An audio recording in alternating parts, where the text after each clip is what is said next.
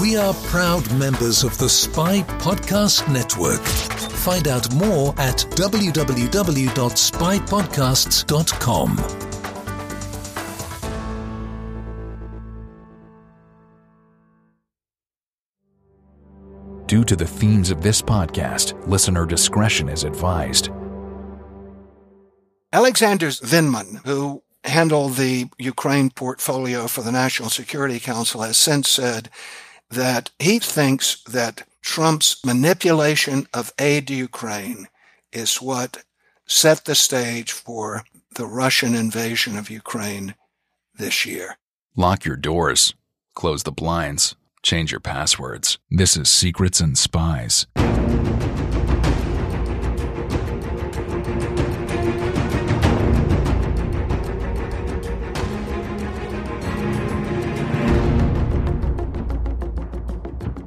Secrets and Spies is a podcast that dives into the world of espionage, terrorism, geopolitics, and intrigue. This podcast is produced and hosted by Chris Carr. On today's podcast, we're joined by former CIA officer and investigative journalist Frank Snepp. Frank recently published a very detailed article titled Putin's Plan B for Ukraine, which delves into two murky peace plans connected to Russian intelligence and associates of former President Donald Trump. This is a very detailed episode where I take a back seat and let Frank explain what he has found. In the last section of the podcast, we look at the situation today and discuss how the war in Ukraine could end. So, pour yourself your favourite drink, sit back, and enjoy. Just before we begin, we now have a YouTube channel. I've been threatening it for a while and now we have it. So please follow the link below in the show notes and subscribe to our YouTube channel. On there are video versions of the podcast. So if you like to see a squiggly line with your interviews, you can now see a squiggly line on YouTube. If you wish to support the podcast, there are a few options for you. You can become a Patreon subscriber and directly support the show for £3 a month. We also have a merchandise store at Redbubble. We have cups, coasters, water bottles, and tote bags all available on the Redbubble store. Also, if you enjoy this episode, please share it on social media among friends, family, colleagues, cohorts. And lastly, please leave a review on your podcast app. All reviews help the show get discovered by other people. Apple Podcasts, in particular, love reviews, and they really help this show get featured on the app. So please do leave a review. All the links are available in the show notes below. Thank you so much for your support, and without further ado, let's get going. The opinions expressed by guests on Secrets and Spies do not necessarily represent those of the producers and sponsors of this podcast.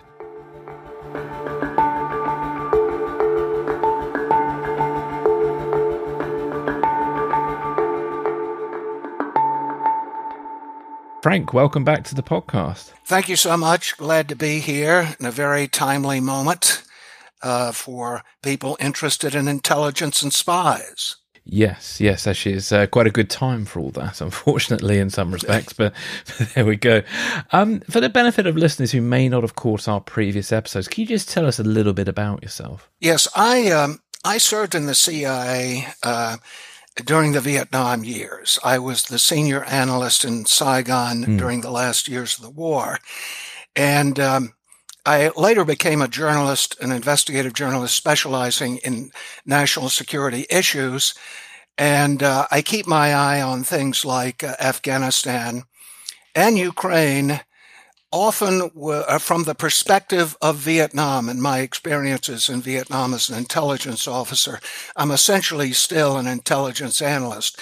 And that's the way I approached the subject at hand, uh, what's happening in Ukraine. And uh, coming at it really from a Vietnam perspective, and I will just drop this in at the beginning. Uh, one of the things that intrigues me about what's developing in Ukraine right now is the shift in military operations to the east and the evident effort by Putin Russian forces to establish an enclave along the eastern border of Ukraine. This reminded me of something that happened in Vietnam for the same reason during the ceasefire period from 1973 to 75. And that was the communists decided to set up what they call a third Vietnam along the western border of South Vietnam. They had set up a provisional revolutionary government which was to govern this third Vietnam. And all it was about was strengthening their negotiating hand, establishing an enclave which they could use as a force multiplier in negotiations. They had a puppet government set up that they could use in uh, their negotiations to tip the balance in their favor. And essentially, as I remembered all of this, uh, I, I thought, wow, what Putin is doing in eastern Ukraine now, the shifting of his military operations in that direction looks a lot like the same thing the communists were doing in Vietnam with their so-called enclave in Third Vietnam. So that's what really led me into into this subject and I approach it and I want to caution your listeners. I'm not an expert on Ukraine, but uh, I do bring a certain sensitivity to intelligence issues because of my experience. And I think it served me well in sort of examining uh, the evolving situation in eastern Ukraine. And also, I think we'll eventually look forward and see whether or not what's happening in eastern Ukraine could give us a blueprint for a, an off ramp, a way of getting out of this this war that might certainly be acceptable to Putin and possibly to Zelensky, uh, the president of Ukraine, under certain circumstances with modifications. Apologies for that long opening, but I wanted to sort of bring everything back to my Vietnam experience and why I got interested. Yeah, that makes sense. Well, were you surprised by the Russian invasion of Ukraine? I wasn't surprised by the Russian uh, effort to uh, tighten its grip hmm. on Ukraine. After all, we had some uh, very stark forewarnings. There was the Russian incursion into Georgia in 2008. There was, of course, Putin's seizure of Crimea in 2014 after his puppet in Ukraine, Viktor Yanukovych, fell and was ousted by a Western leaning uh, popular uprising. So there was certain precedent for Putin going into Ukraine. I think U.S. intelligence brilliantly forecast uh, the military effort that he initially undertook, which was to grab the country.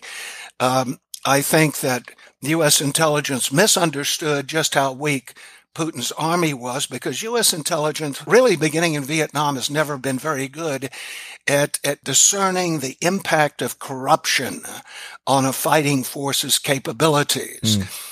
Uh, U.S. intelligence, often guided by numbers, tends to count heads and uh, deduce that a certain adversary can take certain actions because it has this much manpower in the field or on call. It has this much hardware. It turns out that Putin's army was corrupt. Mm that uh, the way Putin had governed Russia, giving basically power to the oligarchs, and they became his, uh, uh you know, military industrial complex, as it were, he opened the door to corruption within the military, and a lot of things were done for the Russian military, or were said to have been done to improve it, that weren't, because the oligarchs and the people who control the money flow were pocketing that. So I think U.S. intelligence misunderstood the fragility of the Russian uh, army and assumed that it would immediately overrun Ukraine. I think that was the initial betting and Biden and his intelligence people, Avril Haines, who's the director of national intelligence, they manage the intelligence output, or I should say the publication of intelligence brilliantly to let Putin know that we knew what he was doing, to create paranoia on his part. Uh, he was looking around for moles within his entourage. If he believes he's being anticipated, he obviously thinks somebody's leaking his mm-hmm. secrets. Mm-hmm. And so all of that was done brilliantly. And um, so I think that that sort of the initial stage of the invasion was handled well and not so well by U.S. intelligence. Uh, they handled the intelligence terrifically as a psi weapon once the operation got underway. They failed to anticipate how quickly uh, the, the Russian army would run into itself once it got into the field. And let it also be said, I think that they, and this is an intangible that U.S. intelligence is always uh, at, at uh, is hard pressed to examine and to assess the impact of morale. And I'm talking about the morale within Ukraine itself and the power of one person, Zelensky himself, in shaping events. It's not popular these days to speak of history in terms of the singular man, the guy like uh, Churchill who turned the battle for Britain around and so on. But boy, I tell you, Zelensky proves that that theory is still alive and well because almost single-handedly, I don't have to tell you, because British intelligence, by the way, has been fantastic in analyzing what's going on in mm. Ukraine, particularly within uh, the Putin entourage. But morale one man galvanizing this morale, President Zelensky, there was no way anybody could predict that. Okay, coming back around to your original question, Chris,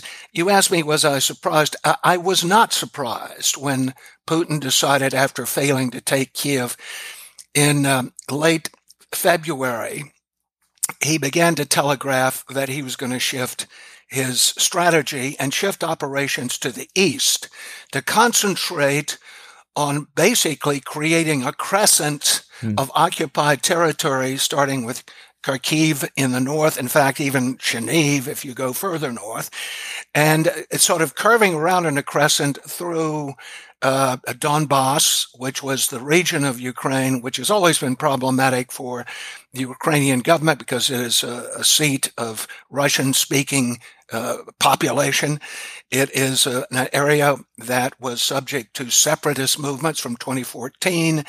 Luhansk and Donetsk have essentially proclaimed themselves independent republics. So you go down through Donbass into say Mariupol, which is now under Russian control, and you, you, this crescent, this enclave that I'm talking about, this border satrap extends all the way down now, uh, almost to the Crimean Peninsula, and the Crimean Peninsula, of course, is controlled by Putin. So effectively, what was going to happen and has happened is that Putin has established through basically concentrated military effort rather than broad based initiatives, but now concentrating on individual targets. The most recent is uh, uh, Donetsk in Luhansk. He, he's taking bits and pieces of this territory, putting them under his control. And I think the plan is to create this, this continuous continuous enclave of occupied territory from, say, Kharkiv down to Crimean Peninsula. And that would be his third Vietnam. That would be the second Ukraine. And the concept, by the way, is a throwback to a concept that the czars embraced, which was New Russia, Novo Russia. It was uh, using that eastern area where uh, where the operations are concentrating now to turn that into sort of a a again a sort of uh, autonomous region subject to Russian control, Tsarist control, and it, it, was designed, it was set up in order to bring various ethnic groups together and pointed in one direction. Well, that's exactly what Putin is up to now. So, what he's doing was anticipated by history.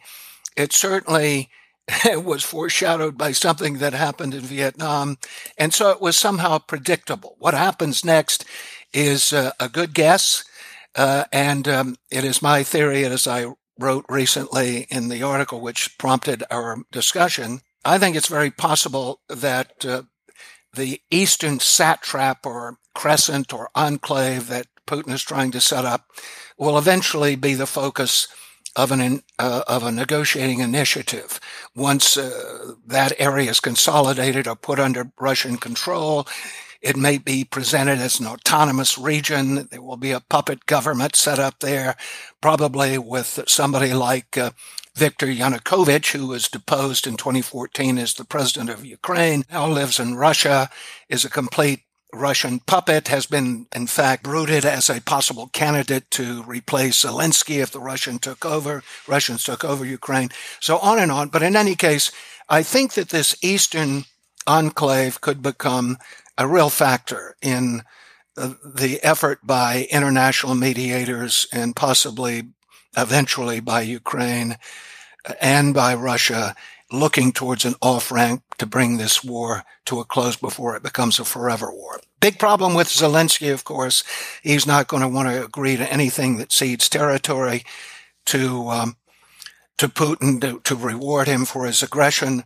But I think if, if it were approached properly and carefully, uh, Zelensky might be able to tolerate a uh, an autonomous region not under ostensible Russian control in this eastern area. Mm-hmm. So, for your viewers who are already getting bleary eyed, what this finally means, I think, is that. Uh, what's happening in eastern Ukraine and the concentrated military concentration of military activity there could very well serve as a, a platform for some kind of negotiated discussions in the future. Yeah, yeah, and um, so you mentioned it before. You've written this brilliant article called "Putin's Plan B for Ukraine," and you discussed the strategy that Putin's using. So, um, he has these potential. Um, there are these sort of two peace proposals that you mentioned in this article that Putin could use as a roadmap for his plans to sort of end this war. So, can you talk to us a bit about these what you call faux peace proposals, and also how Russian intelligence has used associates of former President Donald Trump to give them legitimacy in the U.S. What I was looking at in this article are two things. Mm. Um, one, how Russian intelligence has helped put together peace plans that point towards what's exactly happening in eastern Ukraine yeah. now. And the second thing that interested me was uh, how these peace plans, which were generated during the Trump era, uh, right before and after the 2016 election, and generated with Russian help, pro-Russian Ukrainians working with Trump insiders to put this together. So for your listeners, very simply put, what we're talking about today originated during the Trump era. Trump's fingerprints are all over what we're discussing today. Mm. And at the same time, we must remember from the outset that Russian operatives worked with Trump insiders to put these plans together. And ultimately, and we'll come back to this, but ultimately, the plans we're talking about go to one of the great unanswered questions of the Trump Russia scandal. Was there collusion between Trump insiders and Russian operatives to swing the 2016 election? And the great question that was examined by Robert Mueller and by Senate intelligence investigators in the United States was whether or not there was a quid pro quo, whether or not Trump promised or indicated that he would deliver something to Putin to repay Putin for basically screwing over Hillary Clinton's campaign with his, his dirty leaks efforts and by his cyber intrusions into Democratic computers. Was there a quid pro quo? Well, friends, it turns out Ukraine was the quid pro quo. The one thing Putin has wanted from time immemorial, good God, we go back to the entire concept of Russian empire. Ukraine has always been part of it. And Putin deeply resented the westward shift in the Ukrainian political scene prior to the, the Trump election, uh, really with the ouster of Viktor Yanukovych in 2014. Uh, and certainly he despised Zelensky and, and everyone in Ukraine who wanted to look westward. He yeah. wanted to look to NATO. He wanted to look to the European Union. So he wanted to stop this drift. And, and Trump's people, and I'm going to talk about the two people who knew it most about this, but his people and people who were in touch with Russian intelligence knew that Ukraine was the gold standard for, for Putin. He wanted that. And so if you're looking, if you're a Trumpite and you're looking for something to give Putin in repayment for his help with the election. Mm. It's Ukraine. Mm. And we're going to, well, I, I think I've demonstrated in my piece, and I hope we can get across to your listeners that that's what happened. And what we're talking about today was the quid pro quo. It was deli- it was a gift that Putin wanted and that Trump meant to give him while he was still in office. And I think that will become clear in our discussion. Okay, let's talk about the first peace plan that evolved during the Trump era and that uh, helped shaped uh, the notion that there could be a backdoor uh, scheme to bring peace to Ukraine. Okay. The first plan I like to call the Michael Cohen plan. Michael Cohen, as everybody who's followed Trump Russia scandal knows, was Trump's personal lawyer he was involved in setting up uh, the Moscow Tower, uh, Trump Tower Moscow project. He worked with Felix Sater, another uh, Trump insider, to do that. And he became quite famous for turning against Trump and so forth. But in the early days, Cohen worked to deliver something to, to Trump that involved Ukraine. And it was, I call the Cohen peace plan. Okay, what happened was this. In 2016, as the campaign, the electioneering was coming to an end, people who looked at Trump as a, a real viable candidate, uh, some of them, including his own followers, thought that this was a time to help mobilize and concentrate Russian support for him. And what happened was that there was a there was a pro-Putin politician in Ukraine named Andrei Artemenko. And he went to Putin by his own account, got permission to go to Cohen, Michael Cohen, Trump's lawyer, and he did so through Felix Sater, another Trump associate, and they put together a peace plan for Ukraine that Trump could participate in if he became president. Well, the plan began to surface during the transition period after Trump was elected. And it came front and center and became very, very public right after Trump's inauguration. And this is what the plan amounted to. Remember, it originates with Artemenko, a pro Putin uh, Ukrainian, on, a, he says, orders from Putin's own insiders. What it envisions is this. The details aren't important, but it's just useful to focus mm, on them. Mm. They're not important because they clearly were, they were political negotiating starting points. But number one, the plan envisioned the lifting of sanctions against Russia for its seizure of Crimea, something that Putin very much wanted.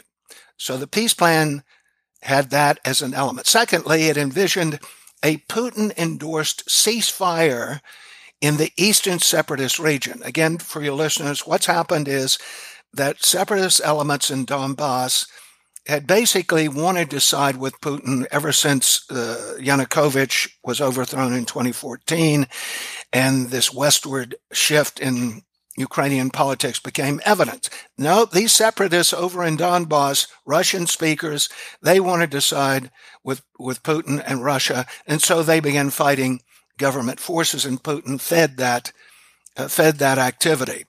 So what this peace plan envisioned that uh, Michael Cohen and Artemenko put together was bringing about a ceasefire in that area, okay, that, that Putin would endorse. Now, friends, remember, this is a plan that Putin's put forward, that he certainly knows about. His representatives, his Ukrainian allies, are putting forward. So this is a plan. We listen to this. This is what Putin would accept.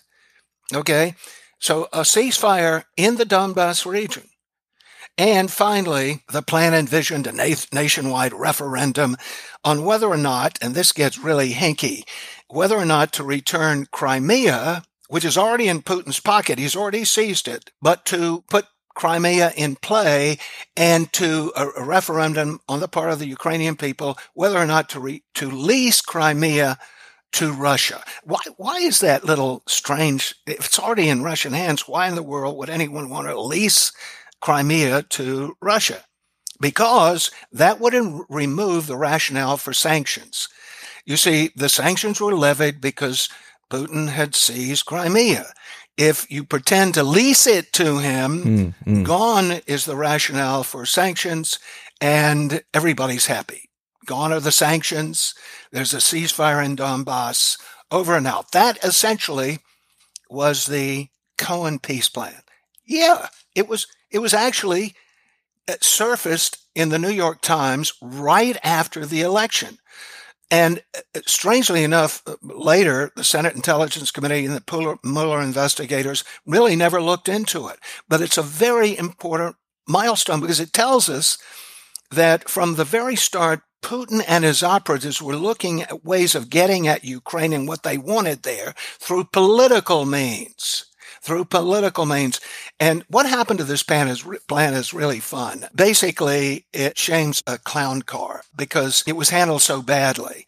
Uh, Artemenko shows up. This guy, Artemenko, he's the Ukrainian sponsor of the plan. He pictures himself as a, uh, as a Ukrainian or a Slavic Trump. His wife did modeling gigs with uh, Melania Trump in Eastern Europe. So he, he's able to tell his friends, I know Trump and we're good friends and I can make this work. Um, he um, gets to meet Cohen through Felix Sater. Felix Sater is one of the strangest Trump supporters we could point to, and there are certainly a number of them. But Felix Sater uh, was uh, did some time in prison for smashing a glass into the face or tormentor in a Manhattan bar fight. He professed to be an investment advisor to Trump, and uh, he also got into trouble with the law for a uh, a stock scam involving some mafia folks, allegedly. So this is a very colorful character. Uh, Felix Sater is. He's he lives. He's a Ukrainian American, yeah. and uh, so Artemenko goes to him. Sater puts him in touch with Cohen. We have this peace plan. And what Cohen does after they sit around one morning, right after the inauguration, they're having a liquid breakfast at a hotel in the Washington area and they all agree that they should take this plan directly to the White House. Cohen gets up, he heads over to the White House, and he drops it on the desk of Michael Flynn, who is uh, Trump's national security advisor. Before Flynn can act on this plan, Flynn has to resign just a couple of days later because he has been caught out lying about discussions he had had with the Russian ambassador in Washington about, of all things, uh, the sanctions issue. So Flynn is gone. Artemenko and Cohen lose their contact in the White House. Uh, certainly, Cohen is still able to bring this forward to Trump. But in any event, this this plan is in limbo, and then suddenly the New York Times uh, publicizes it, and it basically knocks the stays out from under the plan, and the plan quickly dies. That's bad news to a lot of people. The plan, this whole effort was underwritten by a guy named Viktor Vekselberg, a Russian oligarch whose own uh, assets were affected by the sanctions that had been levied against Russian actors. So the plan goes by the wayside. Now, why, why is this? Well, if it went by the wayside, why is it important? It's important because it means that everybody in the Trump administration, particularly since it was all over the New York Times, knew that there was a move afoot with Russian backing with Russian backing, folks, because that's what the New York Times said in its story in February 2017. It was in play. So, and this is important to note because later, later, later, way down the road, Trump and his folks would say, Oh, we never knew that we were being approached about setting a peace plan up with Putin. Bullshit. Pardon me, but that's, that, that's, that's what, what, it is. is. because Cohen and all these guys, these crazy guys, it basically, you know, Forrest Gump meets Mr. Bumble.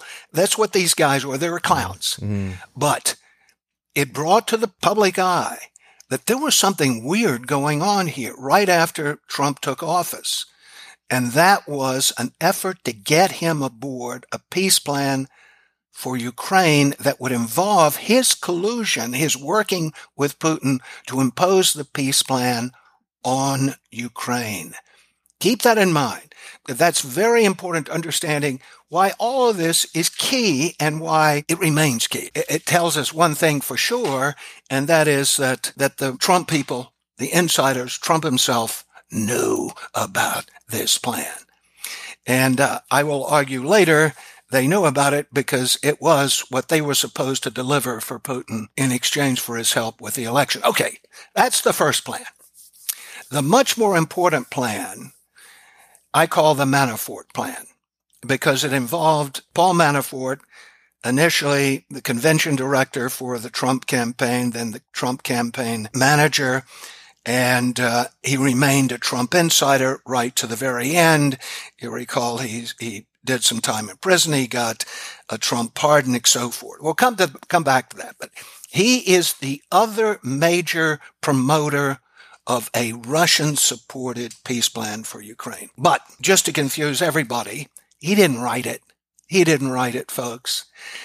The Mueller investigators, Mueller and the Senate Intelligence Committee, both did their own investigations of the Trump Russia scandal.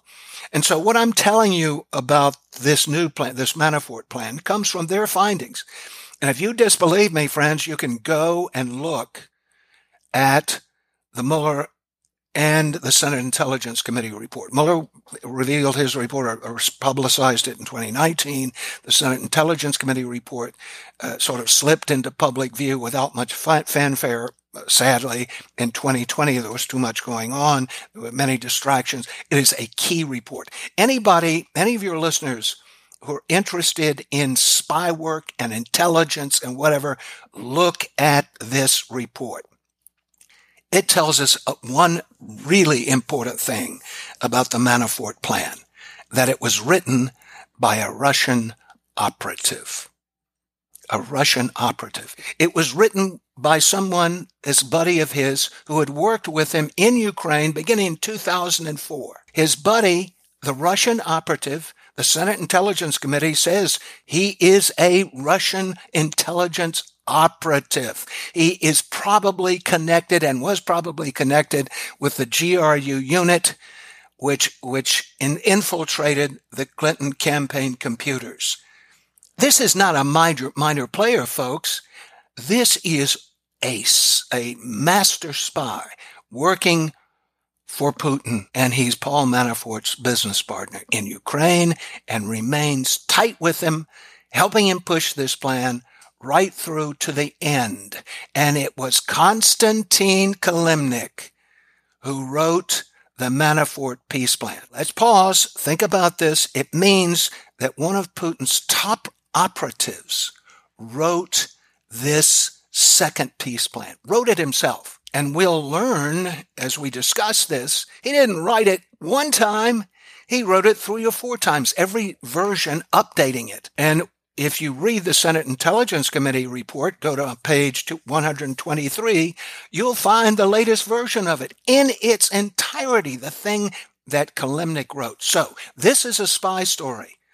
In its essence, this is a brilliant Russian intelligence operation. Okay. What was this plan about? Basically, it envisioned the creation of an enclave in eastern Ukraine just what we're seeing develop right now. And the establishment as a front man there of a pro-Putin Ukrainian. And the guy that Kilimnik proposed and worked with to make this plan come alive was Viktor Yanukovych. Okay, okay, listener, I know, I know you're becoming confused, all these strange names and whatever. Viktor Yanukovych, again, was elected president of Ukraine in 2010. He was elected president of Ukraine in 2010 by Paul Manafort mm. and Konstantin Kilimnik. They were his principal strategic advisors. They were working for, and here's the spy angle again, a Russian oligarch named Oleg Deripaska. Oleg Deripaska, folks, is identified by the Senate Intelligence Committee as a proxy for Russian intelligence. Big words. What this really means is, not only was Kilimnik, who wrote this scheme, a Russian operative, so was his boss, the guy to whom he and Manafort were answering. And what was Deripaska a specialist in? Cyber intrusion operations, and dirty leaks operations. He'd used them throughout Eastern Europe. He used them in, in places in Africa on Putin's behalf the very kinds of operations that swayed the 2016 election. So picture this. Just think about this. Russia, it, I got to hand it to Putin and his, and his intelligence people. This was brilliant stuff. They mm. were slowly but surely recognizing opportunities, looking at candidates, looking at people that they could work with and manipulate, and they began homing in on Donald Trump and working through two people totally uh, beholden, well, one person, two people totally beholden to Putin, Deripaska, uh, Konstantin Kilimnik, and fellow traveler Paul Manafort. Fellow traveler because he was the business partner of Konstantin Kilimnik, and the two guys put Yanukovych in power in 2010. Yanukovych ran up against uh, the Western sentiment, pro-Western sentiment in Ukraine. He made the mistake in, in uh, uh late 2013 of siding in favor of Putin's. Uh, Putin had set up what was basically a counterfoil to the European Union, and uh, Yanukovych said, I don't want to join the European Union, although all my fellow Ukrainians, my subjects do. I want to join what Putin has to offer. That set off the Euromaidan revolution of 2014, or it helped spark it. And the revolution drove um, Yanukovych from power. And he didn't, wasn't, but this is a really weird guy. He, when he became president of Ukraine, he set up a zoo in the palace grounds in Kiev. anyway, and he was a he was a thug. Paul Manafort taught him how to comb his hair, how to mm. speak, uh, be uh, telegenic, and so forth. That's how he got him elected in 2010. He and Kilimnik. But when he when Yanukovych turned against the Western sentiment in Ukraine, he got booted out of power. This pissed off Putin a lot. And what did he do, folks? He seized the Crimea basically a few weeks later. This his influence, his, his operative inside Ukraine as president of Ukraine, Yanukovych was gone. So he had to do something to keep his hand in the game. So he seizes Crimea. He begins stoking the separatist elements in Donbass. Remember, this is that pro, uh, Russian speaking pro Putin area in the eastern part of Ukraine. So that's what that's sort of the backdrop to this peace plan that Manafort and Kilimnik are putting together. It has mm. nothing to do with the Cohen plan. Mm. This is a separate one. And what they do is propose in their plan to restore Yanukovych, this guy who's now living as an exile in Moscow, to power in what would be an autonomous region in eastern Ukraine. Oh, what is that? It's exactly what Putin's trying to create mm. now, running from uh, Kharkiv down through Donbass, Mariupol, down through the Crimea Peninsula. In other words, this is this was to be Putin's foothold in Ukraine, and Yanukovych was to be his front man and to be his representative there. Uh, so if you sort of keep all these pieces in place, uh, and in mind, you can stay with us. But even if you don't, here's what happened. In during the campaign, uh, the Trump campaign 2016, or even before it, several things happened. And it's, it'll be of interest to some aficionados, but this is how Ukraine and this plan of Manafort's came and Kilimnik's came to the fore. Uh, the first extant writing we know of by Kilimnik that deals with the plan dates back to May 2015. May 2015, Kilimnik writes an email to the deputy political counselor of the U.S. Embassy in Kiev, and he proposes that something be done to bring down the, the heat in eastern Ukraine in the separatist regions. And he sa- suggests that Yanukovych or that it's certainly a political movement be set up there that will, uh, that will appease Putin and that this is something that U.S. policy should get behind. So he surfaces this. A month later in July, in July, at a GOP rally in Las Vegas, a young, a very attractive redhead. She's an exchange student from Siberia, so she says. Her name is Maria Butina, and she's actually the girlfriend of a major Republican operative by this point, and she later admitted to being a full Russian spy, by the way, folks. But she's in this, this rally. She stands up in the audience and she asks the dark horse at the podium what his attitude is towards sanctions against Russia because of Ukraine. The dark horse, one Donald Trump, who was not yet considered an active or a viable candidate, says, I'd get rid of the sanctions. I'd get rid of them. Wow. What does that mean? If you're Kilimnik and you're Paul Manafort, that's an invitation to dance, baby. That's a signal that this guy, Donald Trump, would be receptive to appeasing Putin. Okay? What happens next, folks, is history. Manafort joins the Trump campaign as convention manager, weasels his way in. We know from emails collected by Mueller that uh, he's in touch constantly with Kilimnik, and he talks about how to please Deripaska by handing over polling data. And in July of 2015, he manages to persuade the platform committee for the Republican convention to eliminate a platform, a proposed platform plank that would have called for lethal aid, U.S. aid to Ukraine out of nowhere.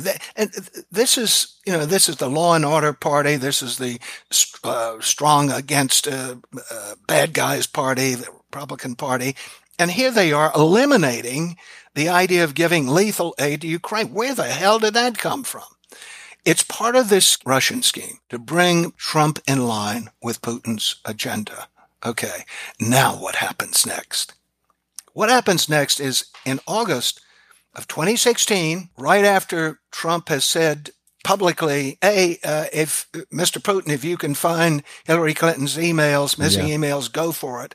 Right after that, August 2nd, 2016, Kilimnik comes to New York, meets with Manafort, who's tight with the campaign, meets with him in a cigar bar in New York. And what do they discuss? Most importantly, they discuss the peace plan. But the peace plan has evolved in Kilimnik's mind. This, when he discusses it with, with Manafort at this meeting, he says, what we want to do and have Trump support is the setting up of an autonomous region, not just a movement in eastern Ukraine, but an autonomous region under Yanukovych. So the plan is fully articulated in August in the midst of the Trump campaign by its author speaking to the central a central player in the campaign, Paul Manafort. Manafort is totally on board. Well, shortly after this, a little hitch happens. Uh, Manafort's dirty money activities in Ukraine when he and Kilimnik were working there and helping Yanukovych and others promote pro-Russian interest in Ukraine. That becomes public and and good old Manafort has to resign from the campaign. Okay. And you would think, well, that does it for the, the peace plan, this idea, idea to align Trump behind, uh, Putin, et cetera, et cetera. Doesn't because Kilimnik doesn't give up. And once, once Trump is elected, Kilimnik then contacts Manafort again on December 8th, 2016. This is the transition period. Trump is on his way to taking the, the oath and he's lining up his policies. And Kilimnik says to Manafort, Hey, remember our peace plan. He said, the only thing you need to do is to get Trump to do these following things to set this peace plan in motion. Get him to wink. That's literally the term that Kilimnik uses. Get him to wink that he's okay with this peace plan. Number two, get him to appoint you, Mr. Manafort, as your special emissary on Ukraine. You then, once that happens, you fly off and meet with Yanukovych. Yanukovych is sitting in Moscow ready to talk to you about this plan. And we'll have a peace plan for Ukraine right after Trump takes office within a few months. Everything is set up. It only thing it requires to set the whole machinery going is a, a indication from Trump that he's on board, on board. So uh, I want to pause a second. With all these details, here's what's important. The plan, as envisioned by Manafort, involved the complete cooperation of Trump. It was designed to make him Putin's accomplishment in setting up this plan. Now, for reasons that are unclear, and I suspect it has to do with the heat that the camp that Trump was receiving, the now president-elect was receiving from Jim mm-hmm. Comey and the FBI. But in any event, nothing happened with the plan. Uh, Trump didn't appoint Manafort his special emissary. He didn't send him send him to uh, send him to Russia to talk with Yanukovych. It just sort of suddenly died. Yeah. And I suspect it's because one, it was too hot to handle. It was a hot potato and it would bring more suspicion on Trump. And, and I think Trump and his advisors reckon that. And number two, Trump was just, he was out of his league. He, he wasn't prepared to be president. He didn't know how to arrange policy, the most complicated policy issues. And so, yeah. um, and so he, he didn't carry this plan forward, but it didn't die, didn't die. We know from the Mueller and the Senate Intelligence Committee investigations of Trump Russia that Manafort and Kilimnik continued to discuss this peace plan seriously in 2017, several times in 2017, and very seriously at the beginning of 2018. And in 2018, what happened was that Kilimnik provided a full draft of the most recent version of the peace plan. And if you want to read it, it's the one that, that is published in the Senate Intelligence Committee report on page 123. Mm-hmm. This peace plan, so-called peace plan, centered on the eastern section of Ukraine, would have turned that area into an autonomous region. They call it that. It would have had Trump and Putin collaborating to install Yanukovych and to force the present president of Ukraine, Petro Poroshenko, into accepting this. In other words, it was it was a total squeeze job to for it, getting Putin and Trump together to force this peace plan on Poroshenko and Ukraine. Now, the timing of this plan and the timing, well, but one other thing that happened, this is why it, it, it's so, this plan is so tightly connected to Trump, folks. But one of the things that happened as as Manafort and Kilimnik were finalizing this this most updated version in February of 2018, they went to Pumps Trump's uh, own pollster, Tony Fabrizio, whom uh, actually Manafort had brought to the campaign. He was he was the guy that did all the the uh, polling work for Trump, and uh, whose polling data went to the Russians uh, earlier during the campaign itself. But in any case, very important guy. And they asked Fab- Fabrizio to draw up a a public opinion poll to be conducted inside Ukraine to determine whether or not the Ukrainian people would accept the return of Yanukovych to a position of power, that is, as leader of the satrap in eastern Ukraine. And yeah, yeah. So it was a fully formed plan. And by the way, it would be what Putin might well embrace in the current context. This autonomous region headed by his own puppet and getting the United States and Russia together to force it down the throats of the Ukrainian people. That's what this plan envisioned. Now, it, it died. It died for some very interesting reasons. Number one, uh, time was running out for the plan. This was early 2018. The presidential elections were to be held in Ukraine within a year. Pro-Western sentiment is very high in Ukraine. And so as you get closer to the election, it's less likely that any viable candidate would embrace this, this peace plan, which was so pro-Putin as to be shameful.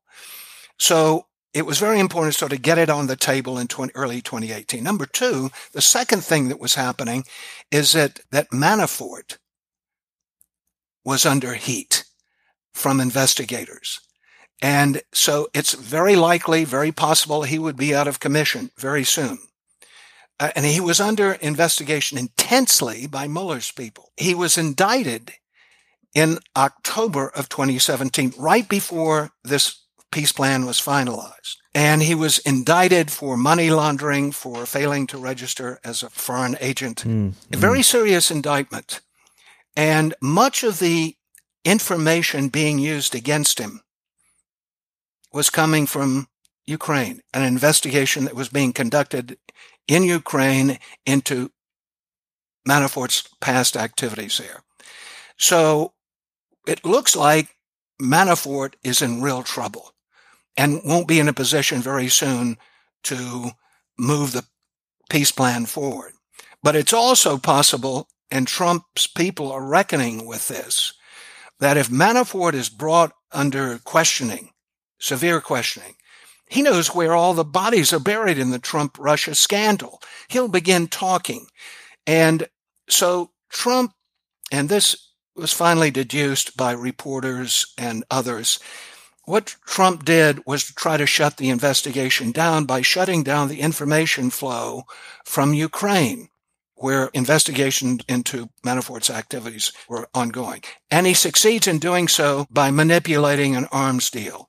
And uh, I know everybody in the audience is saying, "Oh my God, no, what's uh, too much detail?" But basically, he what Trump d- does is to hold up the delivery of javelin missiles that Ukraine desperately needs to wage war against the separatists in the east, in the very area that uh, Putin wants to make turn into an enclave. And what happens is the Pentagon approves the sale in December, but the javelins don't arrive until the following May.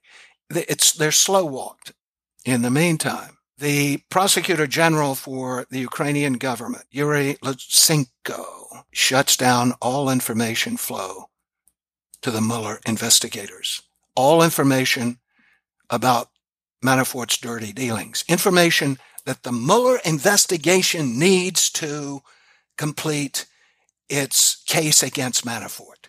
And so, postulate was the shutdown or the slow walking of the javelin sale done to extort the Ukrainian government, President Poroshenko, into shutting down that investigation. And most Ukrainian reformers believe that's exactly what happened. Mueller never closed that loop, but it looks like extortion was in the air. Why is this important? Because it's a, it's a test run for what would later happen with Zelensky. But suffice it to say that the investigation of Manafort begins to slow down. And that's not all. Not only does the Ukrainian investigative team under Lutsenko shut down the information flow to Mueller and his his team. They let Kilimnik escape Ukraine, escape to Russia.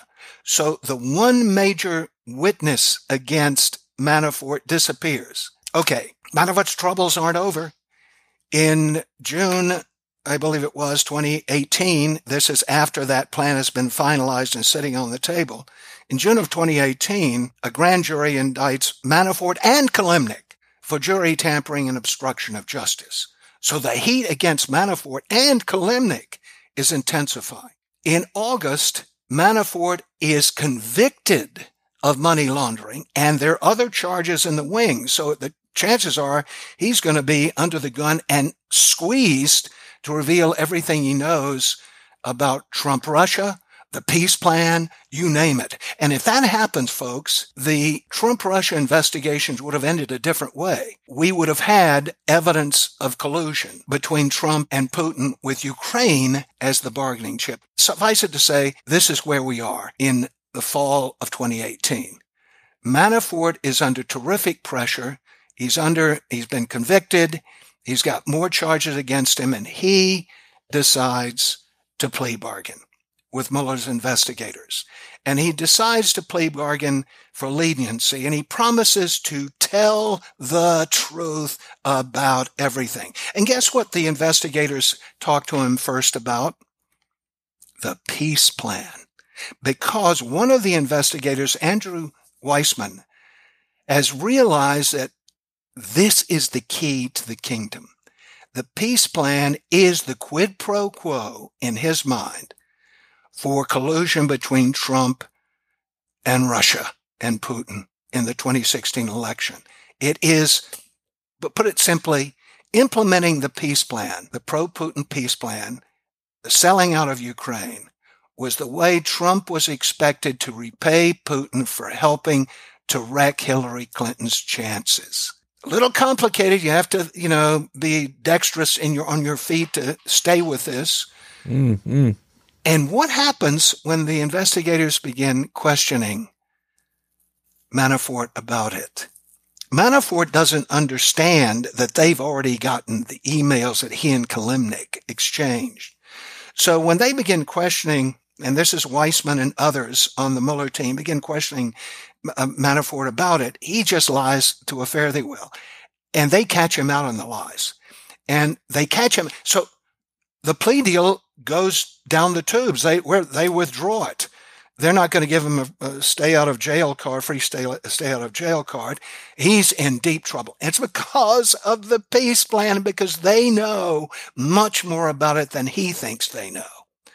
And so, strangely enough, the peace plan uh, uh, plays all through the Trump Russia investigation, particularly this Manafort plan. But in any event, big question. Mm. What did Trump himself know about this peace plan? Mm. Because you can't close the loop. You can't make him party to collusion about involving something he knows nothing about. Yeah. When Mueller asked Trump in writing, because Trump wouldn't sit still for uh, cross-examination, but when he, he asked Trump in writing, did he know about the peace plan? Did he hear about it from mm. Manafort? Mm. Trump says, never heard of it. Mm. Never heard anything like this. I don't know what you're talking about and Mueller himself says in his investigative report that he could not establish that Trump ever heard of the peace plan. Now, this, when I read this, it drove me batshit because, uh, first of all, as I said before, the Cohen plan was all over the newspapers in 2017. Mm. Furthermore, mm.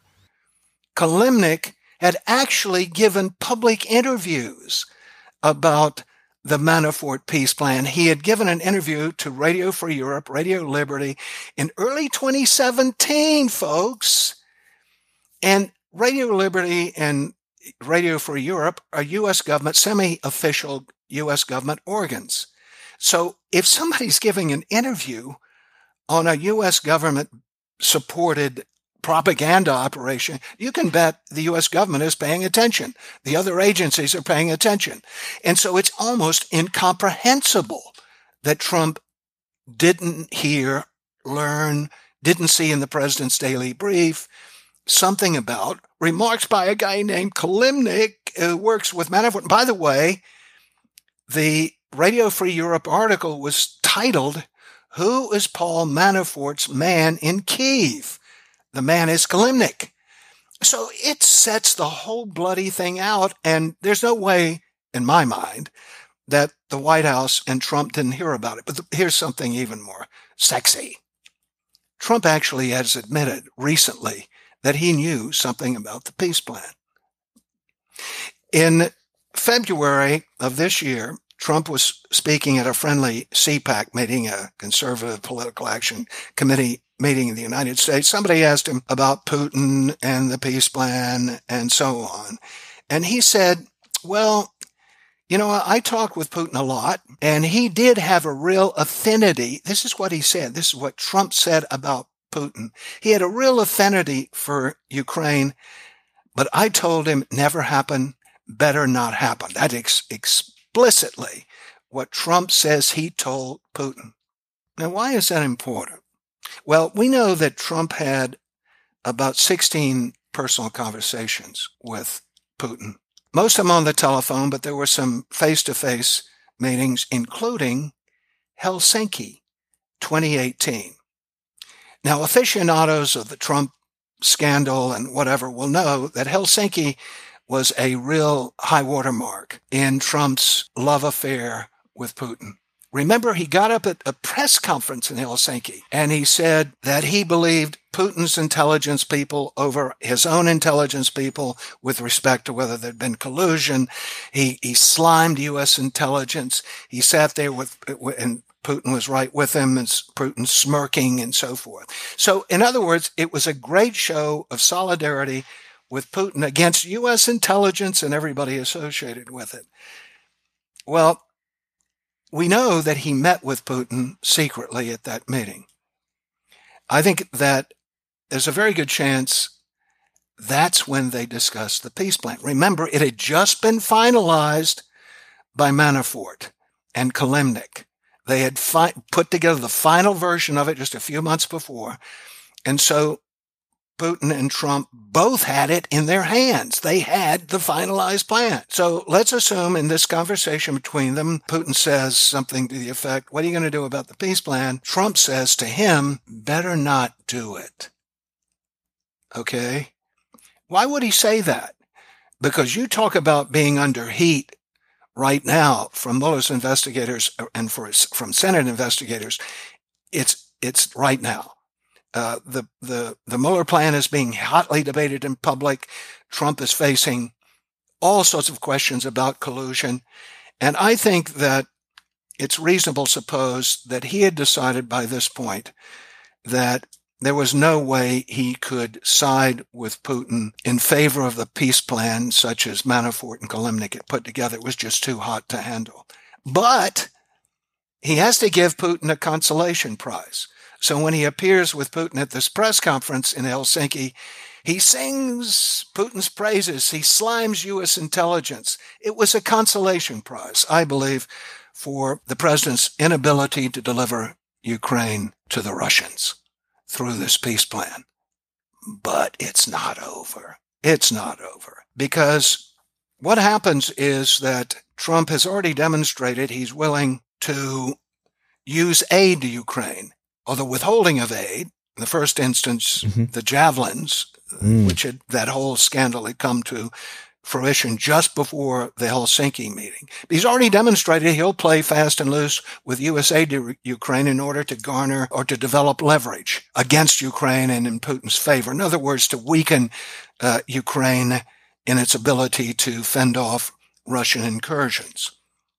And after Helsinki, there is the election in Ukraine. Poroshenko, whom uh, Trump and Giuliani have, have been sucking up to. He gets defeated. He gets defeated by a former actor in a comedy show named Zelensky, right? And lo and behold, Zelensky wins big time in the second round of voting, beats the crap out of Poroshenko.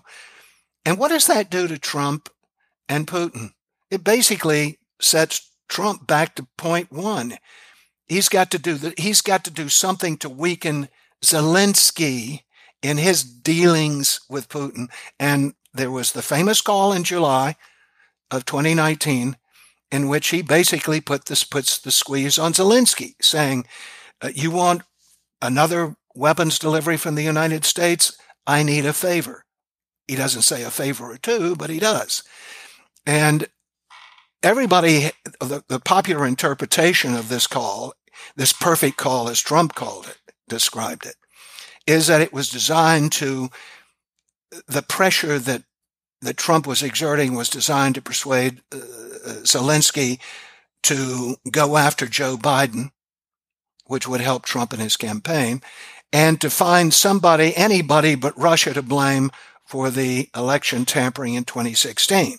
The real reason he did it, I believe, that he applied this pressure to Zelensky in threatening to withhold aid was he was trying to help Putin and make good on his debt to Putin for what Putin had done for him in 2016.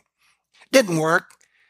Uh, an anonymous CIA whistleblower uh, exposed what had taken place in the call, and soon after, the weapons, the new weapons delivery went to Ukraine. But Alexander Vindman, who handled the Ukraine portfolio for the National Security Council has since said that he thinks that Trump's sleaze, his manipulation of aid to Ukraine, is what set the stage for the Russian invasion of Ukraine this year. That it so diminished U.S. credibility, it, it so diminished Zelensky's expectations of getting U.S. aid, it delayed U.S. efforts and Biden's efforts to prepare for an ev- invasion and thus contributed, so says Vindman, to setting Ukraine up for this hit. So the way of looking at all of this through the prism of these peace plans gives you a broader understanding not only of how of what was really at stake through the Trump Russia scandal, but it helps us understand why the move of Russian military operations to the east as sort of a fallback option for Putin is so important. It's not haphazard. It is an extension of a thinking, of a, a scenario that originated in these two peace plans. And is designed, I think, to set the stage if in place of outright victory, which now seems impossible for Putin. Mm. And certainly outright victory is not in the cards for Zelensky because this would go on and on and on. The Russians are able to continue to feed manpower and material into the eastern, eastern border regions. But if we're looking for a way of getting the two sides at least talking, it's useful to think of these peace plans. And because they were approved by Putin, Kilimnik wrote the last one uh, under Putin's direction. And so these are political terms. The idea of setting up an autonomous region there. Though these are terms that Putin might at least consider. Zelensky wouldn't. Zelensky said he wouldn't accede to any peace plan that surrendered territory to Russia. But actually, this peace plan is a way of masking that, of sort mm. of papering mm. over that, so that each side saves face because essentially it wouldn't cede territory. It would basically make this enclave in eastern Ukraine into a allegedly an autonomous region. Obviously, it would be a region where Russia would have the upper hand and would help Putin. But in any event, that's sort of the very complicated background to all of this. But again, for your aficionados of Spydom, and those in your audience, this is fabulous this should this should uh, occupy your attention because it's Russia intelligence doing its damnedest to work Putin's wiles. It involves U.S. intelligence ferreting out what's going on. And I think historians will, when they're able to step back from the heat of the Trump Russia scandal and what's going on in, in Ukraine now, they will see this and the peace plans as pivotal elements in where we are today and also examples of how both intelligence operations in Russia and the United States operate. Mm-hmm. One interesting thought I had, just as an observer, it kind of felt like since the sort of Snowden revelations, Snowden's defection, uh, or I don't know, Snowden's odyssey, I don't know what you want to call it, it felt like Russian intelligence has sort of really had an upper hand over the West for a very long time. And it kind of feels like now, with the current war in Ukraine, it sort of seems to be going into decline. Um, do you have any thoughts on the effectiveness of Russian intelligence? Because what you've just described, especially with the Trump campaign, honestly, is some of the best intelligence work that's been in play in, in modern history, if not history. Well, Snowden was certainly not an anomaly. We had Aldrich Ames, we had the Cambridge crew in British mm-hmm. intelligence. Mm-hmm. Uh, and British intelligence is always, I mean, the Five Eyes, U.S. and British intelligence, New Zealand, Australia, etc. Um, they're all tight as ticks, and I think that I think that U.S. intelligence has been penetrated at various times in very important ways. Uh, so I don't think that Snowden is uh, an exception that proves some rule. I think he simply is more of the same, and I I do not view Snowden as a whistleblower. Uh, I think that he was, I think he was bought and sold by Russia in so many different ways. He may not have been entirely aware of how he was being manipulated. And I think the same goes for WikiLeaks and its various uh, appendages. Mm. Whether or not they totally understood what was happening Russia really was uh, the puppeteer behind much of what mm. it was mm. doing. Mm. So, yeah, the Russians have done a damn good job of penetrating Western intelligence. Certainly, what they did in the in the the Trump Clinton campaign was just mind blowing. Uh, I think there's no question that the way they placed leaked information out of the Clinton computers helped sway opinion public opinion in Trump's favor in the swing states. And, and Tony Fabrizio, who was Trump's pollster at the time and remained so after he became president, helped identify some of the swing states, and so did Manafort. Mm, so mm. Russian intelligence did a brilliant job of of manipulating fissures in U.S. body politic, if you will. It sounds a little off color, but they did to to wreak havoc. And with the election. And let's also examine a possibility here, or at least what I think is an obvious fact. They had in Trump a tightly managed Manchurian candidate. Um, now, many um, uh, many Republicans would bridle at that. Certainly, it wasn't proven by the Mueller investigation. I think it was much more closely demonstrated by the Senate Intelligence Committee report. But Manafort was basically operating at Trump's elbow. And when Trump became president, Putin had every reason to believe that he had somebody under certainly his sway, either through blackmail, through the influence of the people operating close to him, like like Manafort, that he had somebody he could count on doing what he wanted done. And I think that's why Putin and his operatives had no qualms about uh, fiddling around with this peace plan and trying to get Trump enlisted in supporting it, uh, which would have been so beneficial to Putin. So they did a fantastic job. Now, what about U.S. intelligence?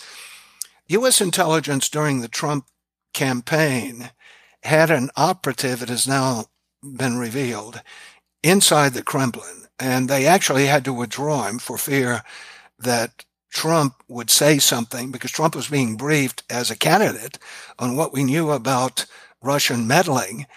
And as of late April 2016, he had received the entire intelligence briefing. And there had been debate in the U.S. intelligence community as to whether or not to give him all of the information that a candidate would, would deserve to have because of his questionable uh, relationship with the Russians.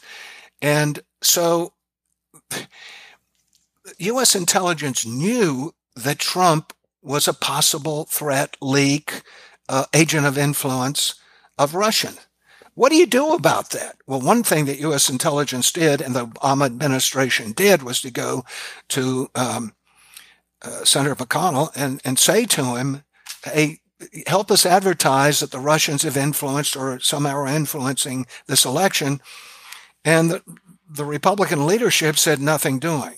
So they, though U.S. intelligence was doing what it could, Obama's people, to put the stops to Russian influence peddling within the campaign, uh, within the election period, the Republicans pushed back. And Deripaska, our old friend Oleg Deripaska, he, he had invested heavily in Kentucky, where McConnell is his base. So, uh, they the Russians had covered a number of a number of corners. They had set this up very well, uh, but U.S. intelligence was one step ahead of them. And I'm also one of the people who believe that the Steele dossier was not the abomination that Republicans ultimately made it out to be. It was a piece of raw intelligence, mm. and Steele was a very accomplished, is a very accomplished MI6 operative. I think if you go back and read that Steele dossier, it is amazingly prescient and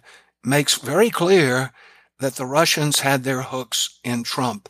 And I don't think, based on, again, what the Senate Intelligence Committee report uh, came out with, you have, there's much dispute of that. Again, Senate Intelligence Committee report said that Konstantin Kilimnik, working buddy, bosom buddy to Manafort, and who had weaseled his way into the Trump campaign the, and into the Trump administration to the point of being able constantly to put forward a peace plan that would benefit Putin.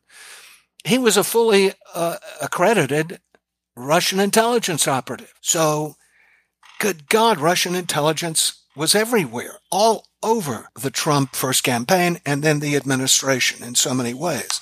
And it doesn't mean that Trump was a fully recruited spy he was a useful fool, or he was uh, what I believe. Um, I think that he he knew what he owed Putin for Putin's help with the campaign, and he was doing everything he could to pay Putin back. First, he was considering giving him eastern Ukraine, couldn't do it, it's too politically fraught, and ultimately wound up giving Putin a consolation prize by weakening U.S. aid flow by manipulating the U.S. aid flow to Ukraine. So he delivered at least on some of Putin's expectations. And what else?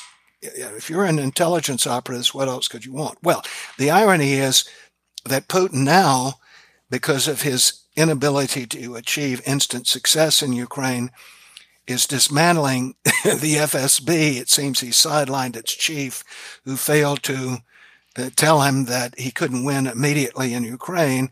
And by the way, Western intelligence has been a very done a very good job, particularly British intelligence, of sowing doubts in Putin's mm-hmm. brain about uh, just how far he can trust his own intelligence people. Psy-war stuff has been brilliant. So again, if you're an aficionado of spydom, the spy world, the Ukraine business, the Trump Russia scandal, it is a treasure trove of fascinating insights, incidents, and developments. Indeed. One random question you semi answered it. If Putin has a moment of kind of quiet reflection, I don't know how much he does this, but um, do you think he would look back on uh, Trump? And I, and I, you know, I'm fully, I personally am uh, I do believe that Trump was manipulated by Putin and was aided by Putin to get elected. Just in case there's any doubt to where I come from on that. Do you think Putin will look back on all this and think that he had a good return on investment with Trump? Uh, well, absolutely, totally. Before this, uh, this uh, Ukraine uh, special operations, uh, good Christ, he, he, Trump sowed absolute chaos in the Western alliance chaos. And Putin managed to snatch, snatch defeat from the jaws of victory by invading Ukraine and thus uniting the Western alliance. Yes. So everything that Trump had basically helped Putin achieve, which is chaos in the Western alliance, everything, everybody, that's, that's been rolled back. I mean, the idea that Finland and Sweden may join NATO I'm sure that the objections of the Turks will be overcome soon, but uh, that's phenomenal. And so Putin, he, he, he tried too much. Look, if Putin had stayed with his peace plan and, and mounted, instead of mounting an invasion, tried to install an autonomous region in eastern Ukraine and brought Yanukovych in to front it, it would be a different he wouldn't be accused of all of the, well, certainly he wouldn't have been reduced to a very bad military campaign. And he might have been in a much better position to, to yank concessions out of the West. And certainly it wouldn't have unified the Western alliance the way an outright invasion did. So Putin screwed himself. I mean, he really did.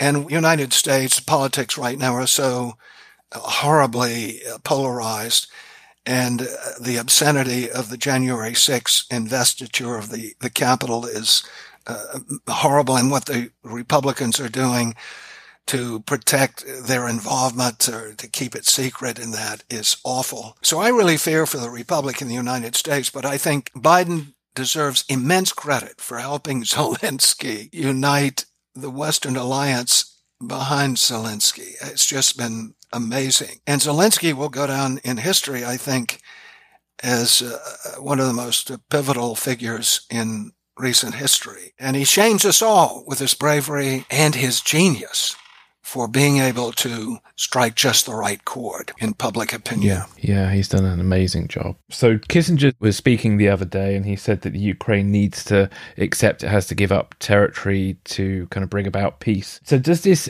does this sort of plan that Putin have does it hold water now? What do you think the kind of future holds for this conflict in Ukraine? Well, I was fascinated when uh, when Kissinger speaking at Davos, uh, the economic mm. conference recently, said that uh, that Zelensky was going to have to bend, the West most particularly, was going to have to bend and make some kind of accommodation with Putin. Um, and I think that if you're looking for a political off ramp, that these peace plans that we've been discussing, particularly this idea of setting up a, an autonomous region in the East, is a starting point. Uh, Zelensky has said that he would never accede to giving up territory to Russia. But if you sort of cloaked a give up or a surrender of territory in terms of calling it an autonomous region, if you would, maybe there's room for manipulation or some kind of deal. I, I do not like Henry Kissinger. I think his attitude is uh, it's a throwback to the 19th century before. uh, it obviously owes a lot to Metternich, balance of power, and so forth. And look where it's gotten us. It hasn't gotten us where we should be this day and time. It did at one particular point. There's another theory. Um, and by the way, Kissinger's notion, the idea that you give up something in order to get something from Putin assumes that Putin is a rational player, that he would respond to that. I'm not sure that's a given uh, at all.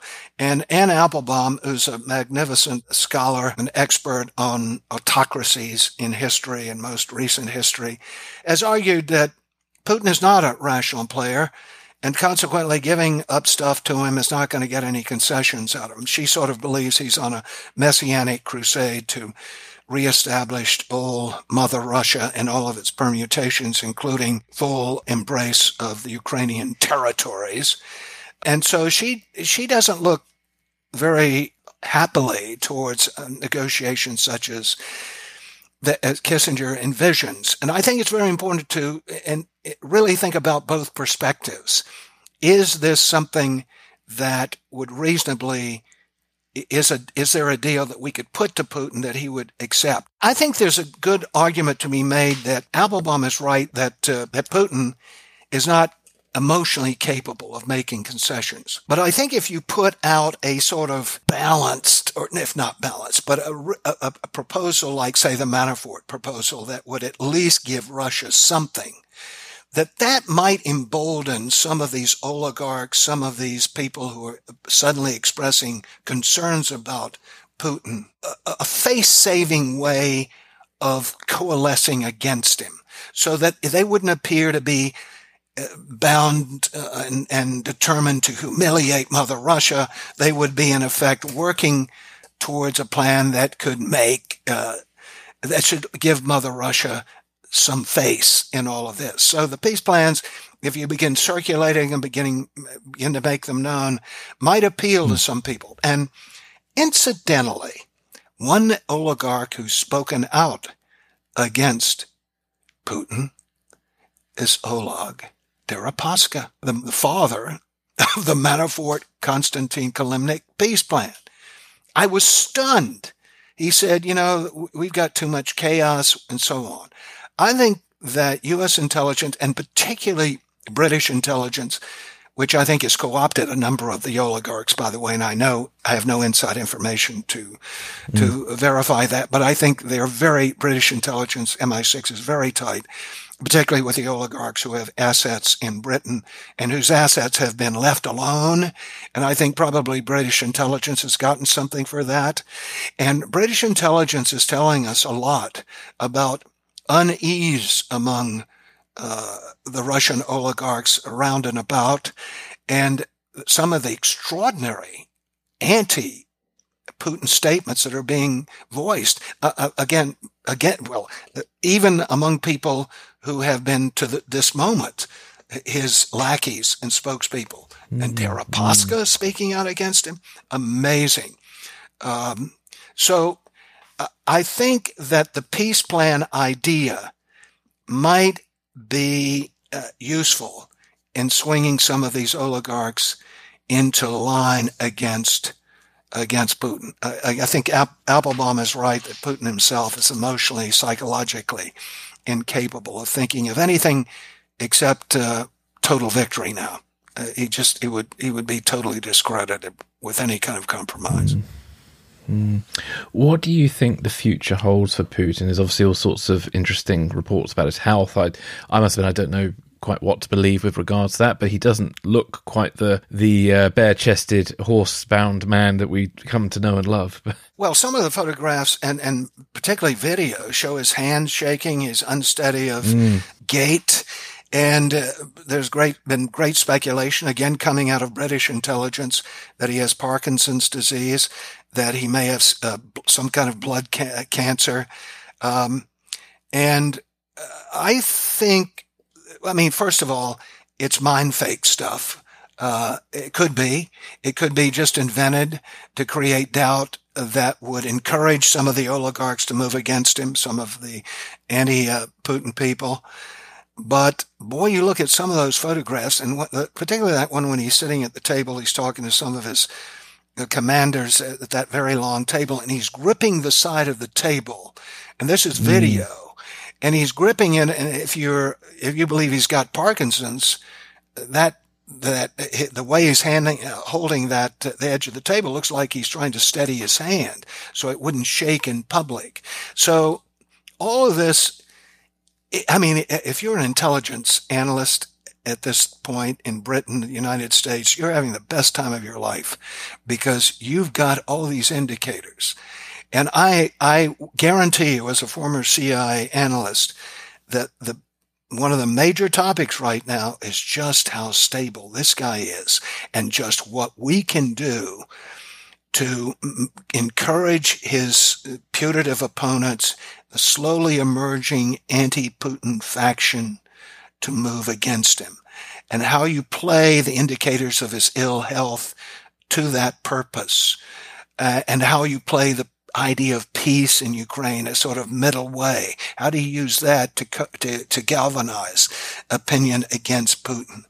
It's very tricky stuff, brilliant stuff, and, and historians in the future will look back and tell us how it all worked itself out. But you can bet that's what's going on now in, in both British and, and uh, U.S. intelligence, and no doubt in French intelligence as well. Although I think French intelligence, by the way, we we know this now because French intelligence chief was removed by Macron because uh, uh, he, he the head of French intelligence misled Macron to believing there was a give in uh, Putin's invasion plans, and that was a mistake. Mm, U.S. intelligence, mm. uh, British intelligence didn't fall for that. Mm. One other more apocalyptic tone, I suppose.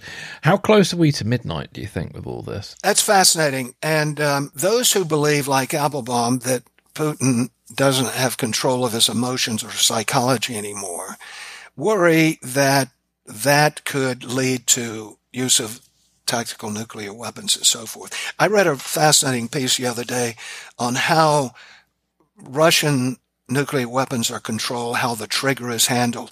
And apparently, if Putin were to say, let's use tactical, nuclear weapons, it has to get the approval of two or three of his generals. And right now, Putin's generals are not totally on board next to him. They're not behind him. I read something just yesterday that he has create, Putin has created an emergency czar by elevating one of his bodyguards to big advisory status. I think it's called an emergency advisor. So clearly Putin is not feeling in total control of his entourage. And if you believe that he needs at least the approval of two of his entourage to mount nuclear war against the United States or whatever target, then the tensions in his entourage are very significant.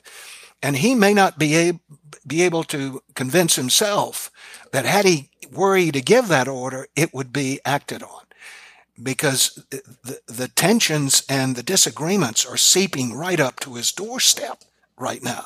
So I, I bring this to the fore because I think it should be considered in uh, any debate over whether or not he might launch nuclear weapons either tactically or strategically.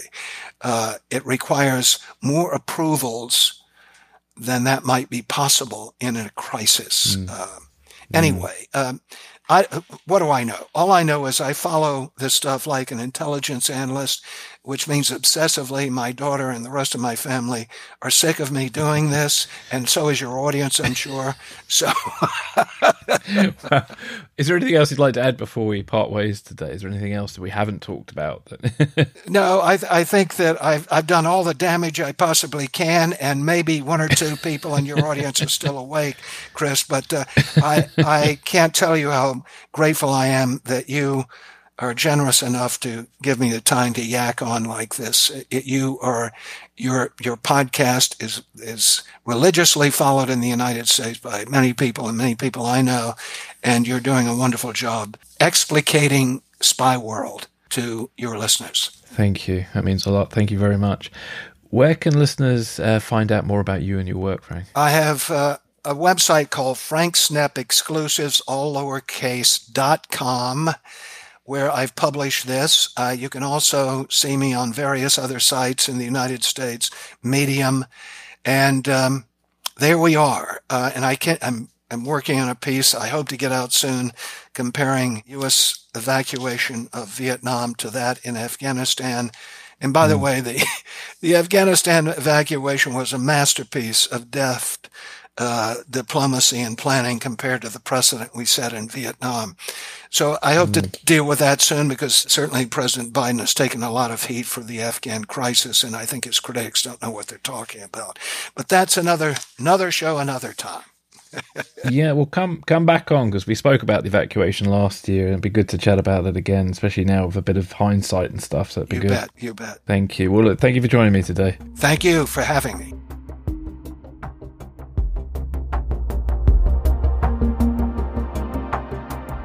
Thanks for listening. This is Secrets and Spies